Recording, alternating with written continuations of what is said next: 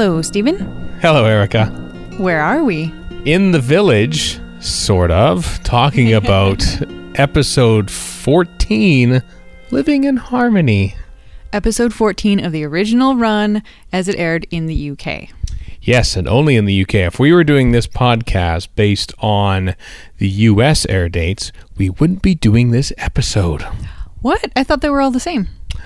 Living in Harmony on its original run in the US on CBS did not air. CBS decided not to air it because of its perceived pacifist storyline. Whoa. This is like late 1967, early 68. Public opinion was very much turning towards uh, against the the Vietnam War. Like we're about like a month away from the Tet Offensive, which really sort of like put the public uh, really against it. And Walter Cronkite, who's actually on CBS, was starting to sort of like feel the same way. So yeah, just to give you a snapshot into the world that was when this uh, series aired. That uh, a network decided not to air something, not because it was pro-war, because it was so anti-war, possibly. Wow. The more things change, the more they stay the same, I guess. Yeah, and that's something perhaps because the, the I think they took the um, the uh, the pr- sheriff prisoner. What do we call him in this one? I would say we call him the sheriff. Okay, yeah, um, not wearing the gun. Uh, literally, whereas I think you could sort of take it in this episode as sort of being kind of an allegory of not buying into the rules of the town, Harmony. Yeah, it's interesting that you ask what to call him because I was realizing, yeah, this is an episode in which number 6 never says a word. The sheriff speaks. Number six does not. He doesn't, does he? Even when he comes back, he just sort of go storms in, looks at everybody, and then walks out again. That's right. Mm-hmm. Yep, and it's interesting too because he's the exact opposite of uh, of number eight, aka the kid. The kid says nothing in harmony, whereas number eight does speak. Whoa! You think that was intentional? I do. Yeah? Well, I, well, I mean, I kind of hope so because it's it's kind of a, a brilliant sort of like mirror. So I, if if it was unintentional, it was really beautifully unintentional. But I would like to give credit to the uh, the writer for putting putting that together that way. David Tomblin, who wrote, co-wrote, I think. Ian L. Rakoff came up with the idea, I think, for this, um, uh, and directed and produced. Because this is another one. Remember last week uh, we told you about "Do Not Forsake Me, Oh My Darling" because they shot that one while. McGoohan was away filming Ice Station Zebra. This one, Living in Harmony, was more or less kind of conceived and written and prepared for while McGoohan was doing Ice Station Zebra. So, but McGoohan said that he had always wanted to act in a western, and Tomblin, I think, always wanted to make a western. So they said, let's let's just do a western. I don't like westerns, Y- yeah, I was wondering how you'd feel about this. but wow, David Tomblin is kind of a genius. The the direction of this was so good and the writing too. It was I was interested in what was happening all the way along and I I don't I don't think if this had randomly been my first episode of The Prisoner, God, what a mind trip that would be! Like, huh? So this show's a western. Um, I don't, I don't think I would have been as interested in it. But because I know about the village and because I know the character of number six and because I've seen some of the weird stuff that has already happened, you know, it it wasn't entirely a surprise that it was some, you know, strange drugged up microphone thing at the end, but you don't get to find that out until so late uh, that that that sort of feeling of, of mystery and where are we and what the heck is happening, sort of dreamlike feeling lasts through the entire episode. And I feel like in the hands of a lesser director, it would have worn off pretty quickly mm-hmm. and just gotten kind of boring. But jeepers, like it, the the performances are just weird enough to be like what? And the the camera work and the direction is just it's amazing. The the shots that you get for each character also they seem to be different. Like the the way that the kid is shot mm-hmm. is always a little creepy, just like the kid is a lot creepy. you know, he gets like the really, really low angle on him when he's drinking, um, drinking the booze sort of toward the beginning, and it's like running down his his face in the in the jailhouse. And then later you get one where he's he's wearing his top hat, and you see him in profile, and he stands up, and the camera moves up with him, just like this slow. There's a lot of like really interesting slow camera movements that that give that give this episode some dynamism that really sort of I don't know kept me kept me interested. And the whole frustration of this poor main character who is trapped in Harmony, just the way number six is trapped in, in the village. Um, it was, yeah, it took all of the, uh, took all the elements that I really like from the village itself and just put, put them in this, in this Western, you know, uh, place, which generally I don't like, but because I, because it was done so well, I, I was really kept interested the whole time. Why haven't we watched more Sergio Leone films together? No, no, no, no. Okay, if it was number six Right. that was planted in the middle of one of those, that would be fine. Otherwise, no. I kind of. Well, I, I'm trying to think because I know that they made like the Dollars trilogy in like mm-hmm. 65, 66, and 68, I think it was. But that's when they were in Italy. I think they might have appeared like a year or so later each time uh, outside of Italy. Um, so I'm just wondering what the what how in, ingrained in the culture these these three films were that sort of like kind of revolutionized westerns because I sensed similarities between this and the way that those films were kind of shot. There's a lot of uh, like you know just the the silence that I think happens and sort of like just like like the kid he never says a word and everything. And I'm just wondering if McGoohan is sort of like doing a a Clint Eastwood ish kind of you know strong silent type kind of thing. I wouldn't be surprised. I mean, especially since, you know, the the show is made by people who are in the entertainment industry. So, if something like that comes along and even if it's even if it only makes a splash in Italy, I mean, they're in the UK, they're in Europe. Yeah. So, cuz at the time the UK was Europe sort of. And uh it uh so it doesn't surprise me that they would know about something like that and i mean i haven't seen all of the dollars trilogy but i've seen enough of it to th- to not be surprised if it, if this was you know influenced if it wasn't actually an influence. Mm, cer- certainly, uh, the first one, A Fistful of Dollars, was out uh, and available uh, in the theaters and stuff. But I'm not sure about the second two. But I think the first one caused enough of a of a uproar, not an uproar, uh, a wave of enthusiasm, perhaps for for what was at, at the time kind of a dying genre. I think was westerns before um, Leone kind of kicked it up. Because McGoohan also was born in New York and moved to I think Ireland er- in his youth. But I think only like 11 or 12 or something. So he's kind of had this transatlantic upbringing. So I, I find that um, I think in the first scenes of this episode, he's sort of like, you know, he, he puts on a bit of a, a Western accent, but after that, he doesn't. But you don't really notice that much because I think his accent is kind of not that strong, either American or British.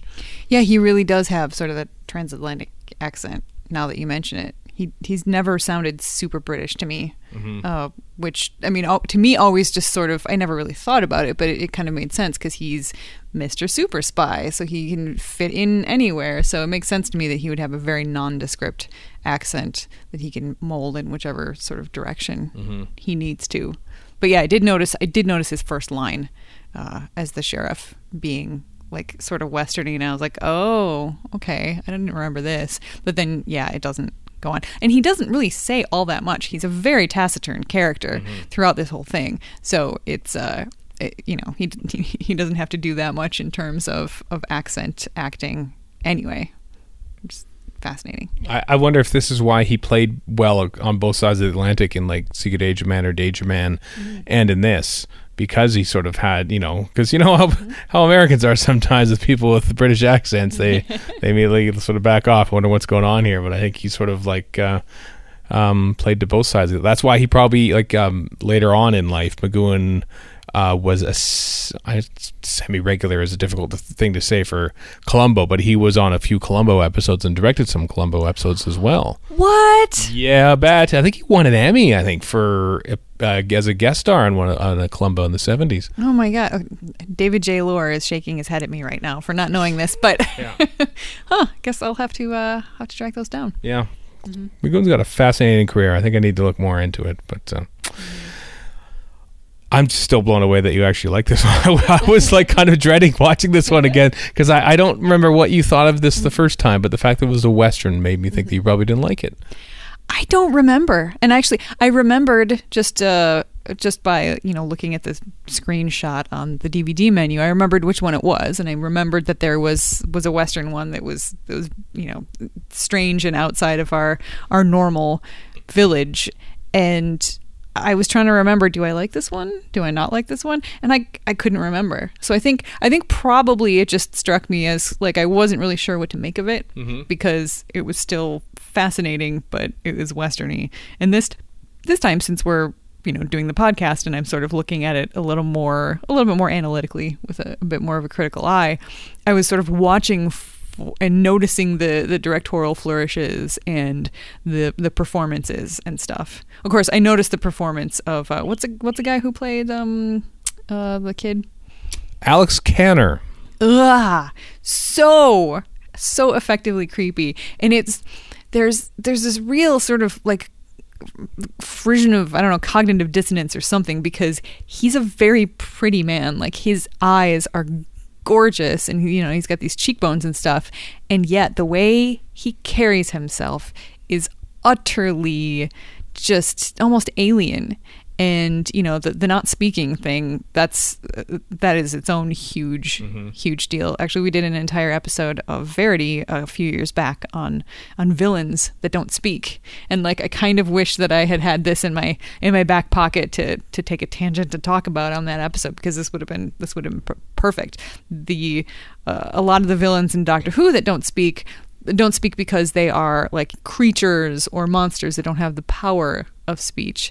This is a person who just who just doesn't speak. And while, you know, it's not necessarily fair that that is so unsettling because there are people in the world who aren't able to speak. And it really sucks that they sort of get you know tarred with this same brush.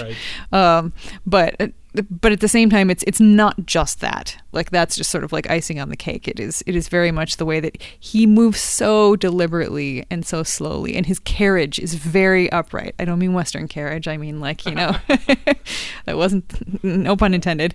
Um and his gait and it, it's all so deliberate and so just unnatural.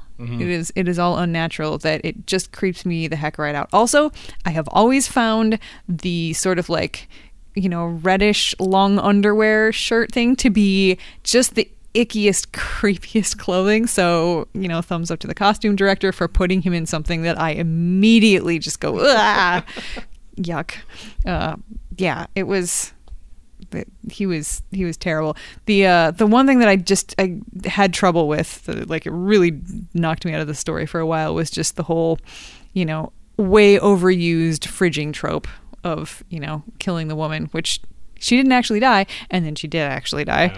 Um, and for those of you who are listening who aren't familiar with the trope of, of fridging, it's uh, Gail Simone, a comic book writer. She sort of um, named this this trope "women in fridges" after a specific comic book where the hero finds his girlfriend or wife or something uh, dead in a refrigerator, and that was just sort of like the straw that broke the camel's back because that is a thing that we see over and over again. Male lead characters who are um, basically emotionally manipulated into doing something by killing off their wives or mothers or girlfriends or daughters or whatever. It just, ugh. So every anytime I see that happen, just because it's just so overdone, it kind of like makes me like things less. It's So- a trope of westerns too. But I was going to say, but the fact that it is such a such a sort of ingrained trope in a in a western, and they are like the creators of the prisoner are setting mm-hmm. out to sort of you know make something that's a western, and also at a you know you know, that's the metatextual level. On the textual level, you have number two and number eight setting out to create a Western. Yep. So they're using the tropes of a Western. There are so many layers of this. It's just great. It is, uh, and I thought, um, like, I, I, I can't remember what David Tomblin's background is in, in movies and stuff, but I thought he did a very good job for something that was shot in England. This is this looks like a very halfway decent western, and they got um, an actor called David Bauer to play number two, who is an American. I wasn't sure about that until I looked it up while we were watching because I always thought that his his accent was actually quite good. And thinking that can't be a British guy. It didn't even occur to me. Yeah, yeah. He just sounded very natural, which I guess I guess that's why. What about Kathy? Did you look her up? She is n- she is British. Okay, that doesn't surprise me. Yeah, as is uh, Alexis Kanner, who played uh, the kid, although he didn't say anything, so I didn't really have to worry about that much. The, the creepy thing, going back to your bit about him never speaking, you know, it's not a uh, a- a defect or an issue with him to speak because he screams when when Kathy bites his lip. So the fact that he that shows that he can actually speak, but just doesn't, which makes it even more creepy. Patrick McGoohan took a shine to that young man. Mm-hmm. I don't know if you noticed in the opening credits there. The word listed the three guest stars. Alexis Kanner is not only top, but he has a little box around his name Oh. to separate him from the rest of the cast. Uh, spoiler alert: He returns for a couple other episodes, even though there's only three more episodes after this. He's actually in two more episodes, um, presumably not as number eight, seeing that he died, but you never know with the prisoner. Um, because uh, I think McGoohan quite liked him and the performance that he gave. I did not notice the little box, but uh, Mm-hmm. doesn't surprise me. I mean, yeah, it's a it's a really really impressive performance. Like it just it stands out in my memory. Like as soon as as soon as I saw him at the beginning of the episode, like I was like, oh yeah, that guy. Right. Ugh. And I just got a chill up my spine. Yeah, Mm-hmm. he's just very, very creepy because he's just got those super intense, crazy eyes.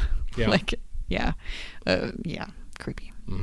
I don't understand though why he reverts back to being the kid at the end of this episode and then, you know, chokes Kathy and then falls off from the balcony and dies.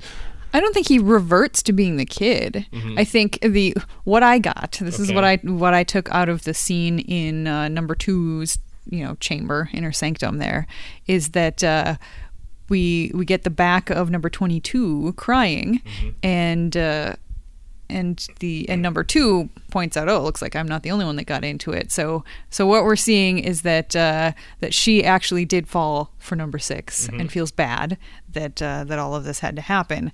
My thought is that number eight and number twenty two in the actual village had a, a thing going, like that they were actually a couple, and or at least had a, a working partnership because why else would they bring her in? You know, he says this has worked every time before. This is a thing that number eight does, and he's good at it. and He's successful. That's why you know number two lets him lets him try it. Um, so number twenty two, I assume, is his assistant or something, and like she's the one that he consistently uses to to do this. So whether they were actually you know an intimate couple or not, he is not pleased that she has fallen for number six. Right. Like you get that, you know, look of pretty intense jealousy on his face. And I don't I don't think that's headcanon. I think that that's that's just the way that scene was played. Then you have her being so upset that she goes off and just, you know, kind of wanders around this this fake ghost town where, you know, all of the all of these things happened that she wished, you know, mm-hmm. had actually happened. And he follows her there or gets there before her uh, because he sees that's where she's going whatever. So i think that it was just basically it was a fit of jealousy. Like he sees how upset she is about number six and is simply jealous and you know in a fit of jealousy strangles her. I think perhaps I'm just now thinking about this, remembering parts of the episode when he runs up the um the staircase after he strangles Kathy and, and number two comes in. He says, you know, you're not going to be you know hurting me anymore, Judge. He calls him Judge, and I Yep. think perhaps he, I perhaps that that's what was affecting um Kathy too slash number twenty two. Perhaps she was sort of still in the game, so to speak, and perhaps that's what. So maybe both of them were sort of affected by the virtual reality that they were uh, inhabiting. Maybe a little. I didn't get the impression that they were, you know, pumped full of drugs. That it was just just number six was pumped full of drugs, and they were just sort of manipulating things from from outside, which actually makes it worse um, for him to see the woman that he loves falling for a guy that she's she's not even drugged up to be in the same world as him. She's just watching from outside, and he is that captivating that uh, that she falls for him and and he has to deal with that. So I feel like it was more of just he had sort of a psychotic break at the end there. So he has he has this break. He's kills the woman he loves in a fit of jealousy, and that's what makes him sort of loses lose it. Like he he just he snaps. And that's why he's saying you can't hurt me anymore, Judge, because he just sort of like retreats back into that mm-hmm. at the moment that he kills somebody he cares about. I think he actually reverts before that and kills Kathy as part as basically he is um he is the kid again and then he goes back there. I think that's what I think. That could be. I mean, it could be that the jealousy is just so strong, and the fact that they are, you know, standing in an act- in the actual saloon where they watched all of these things sort of almost happen. Uh, sure, that's that's the moment of his psychotic break. He becomes the kid in his head and kills her and runs up the stairs and then kills himself. Notice, Sure. that, notice that Kathy uh, lies down on the exact step where she was, where she died in the old in the in the simulation. And that creepy shot of the kid coming through with the the darkness between the two stairs, and you see his eyes come through. Yeah, really well directed by David Tomblin. Yeah, I mean, uh, speaking of scenes coming out of the dark, there's another shot where it's uh, it's when the sheriff is is in the jail, and I can't remember if it's when he grabs the gun or or what, but then it cuts to a shot which I thought was nighttime of him walking out, but then nope, the camera kind of backs away and he just walks out of shadow into the sunlight with his head down and then like lifts his head up. It was just that was that was great. There's so many shots too, like around things and through things with like a little bit of something in the foreground mm-hmm. to really give you a sense of depth, uh, which is ironic considering the fact that there's no real depth to the the, the characters that that number six is seeing in his haze are literally two dimensional two dimensional cardboard cutout characters uh, and yet the direction is is giving us much much more than that Well, look at that. You like this one? yeah Wow. Still su- still surprised. yeah well i i i'm glad i can still surprise you Yeah. Uh, do you have anything else to say about living in harmony? uh well there's the uh my cosplay uh That's right. Did you do one for last week, by the way? Oh, we did determine that. That's right. I know there's a week that you forgot. It was two weeks ago with a change of mind. What uh, what what cosplay did you have in mind with this one? Well, I struggled for a while um, because, like, you know, there's there's the the saloon girl dresses, which actually that was another thing that I found kind of interesting. That I felt like most of the men's outfits, like even the awful you know, brown face fake Mexican guy, um, they all seem to be. I mean, I don't know what actual authentic is, but but they looked like they you know were rough and tumble and, and would have been would have worked. But then you get into the saloon, and all of the other women have these bright pink, like synthetic material looking dresses. And, you know, I'm sure women in the Old West tried to dress in as bright of colors as they could, but I don't know. I, I don't know a lot about historical fashion, but I'm guessing that that particular shade of hot pink was not one that was often often seen. It seems like that would be really hard to achieve. Um, so that was kind of surprising and sort of lent it an air of artificiality. Mm-hmm. Which again, I thought was kind of a cool meta thing Right. because this is totally artificial, and I don't know if that was supposed to be a clue that it was, but it it sort of comes across like it could be.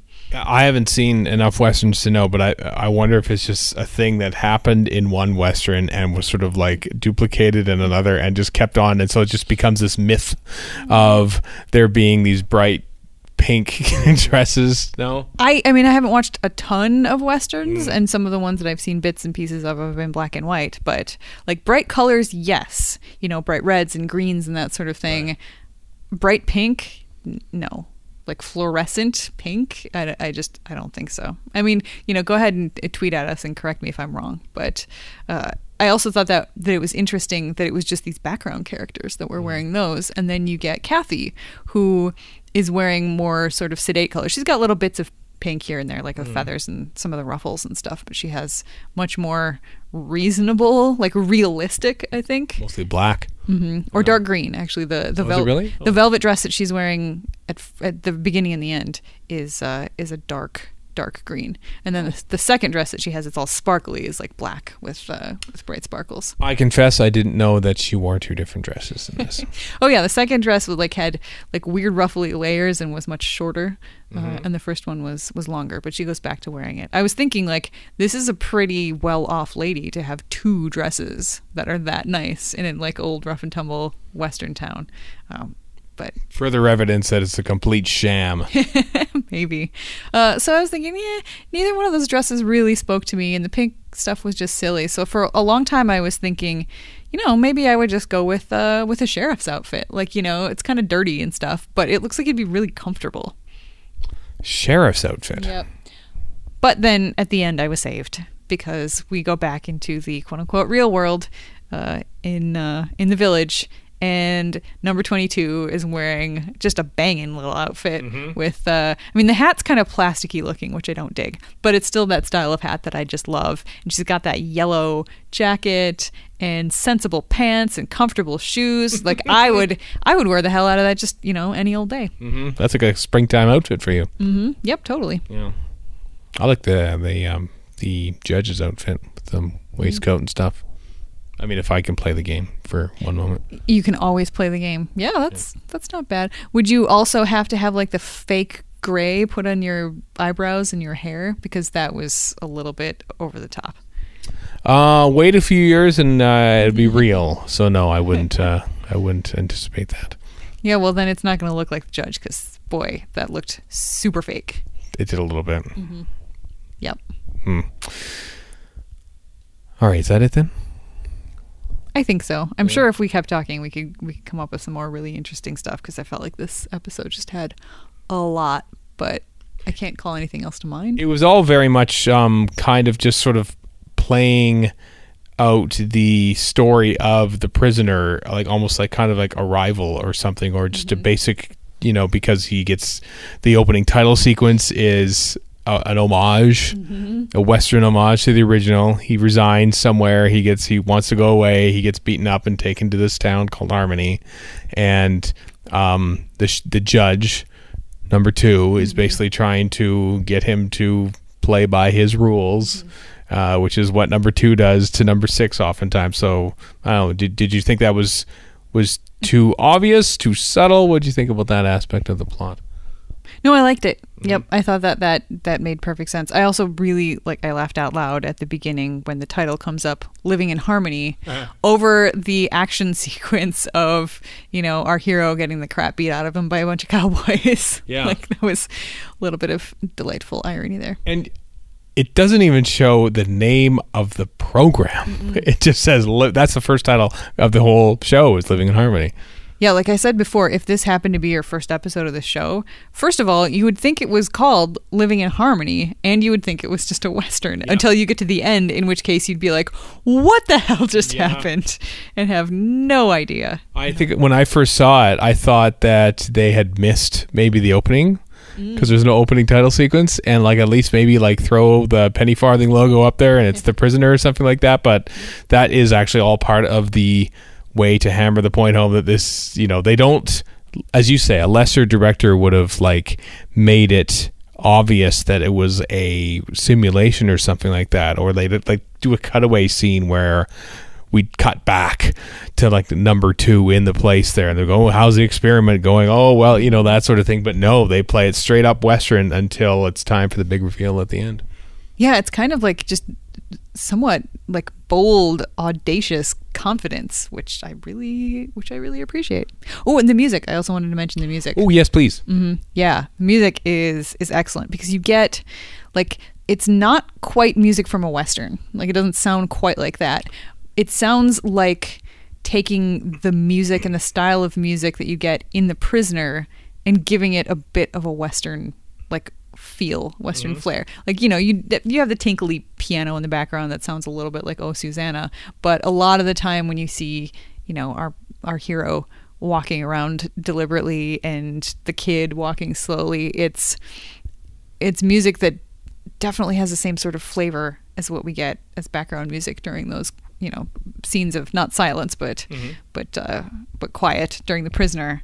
And and yeah and then at the at the end when he's sort of like kind of coming to and realizing where he is um, at the the hitching post of the horse there it it dips into the the sound of the band briefly and then Yeah. he kind of shakes his head and then goes back to the western sound. And then as he moves it goes back to the sound of the band. Like I, I liked the fact that it wasn't just one fade from one kind of music to the other. Like it actually kind of goes up and down and up and down as you as he's sort of figuring out what's happening The music actually starts. Uh, there's a subtle um, music cue from the from the regular prisoner episodes. As soon as he is done shooting um, the kid, right after his duel, before he goes into the uh, the saloon to have a couple of drinks, there's a subtle music cue there.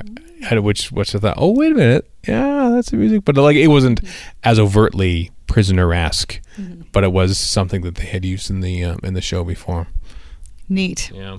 yeah this is just i feel like i i love all of the episodes of the prisoner but i think this is the one that i feel like is the most a work of art I think this one is probably another one that doesn't rate as highly amongst received fan wisdom. So we are smashing down walls in this podcast. Yeah. fans are stupid Yeah. Mm-hmm. Or just different from me They are just different from you because the next episode is one that a lot of people really like. And I'm not sure you did the first time round. oh i'm sure i'm sure i really didn't like it I didn't want to speak for you, so that's yeah. Yep. Here, well, just you know, who knows? Maybe, maybe just like this one. Remember, I, I don't think I knew it to to make up living in harmony. Maybe in in watching the girl who was death uh, again, I will find something to like in it more than I did the first time. Maybe who knows? Maybe I will reevaluate. I'll try to go in with a uh, with an open mind and an open heart. Aw, how sweet. Yes, The Girl Who Was Death, kicking off 2018, just as it kicked off 1968, 50 years ago, will be our episode next week on In the Village on the Incomparable Network. Is that it? Do we actually say "be seeing you" at the end of an episode like this? I don't even know if that feels right. Well, I don't want to say like howdy y'all or something like that. yeah, b- bye partner. No, that doesn't sound right either. It's, they had they had the regular uh, closing credits, so I think we're probably safe in saying, "Be seeing you." Be seeing you.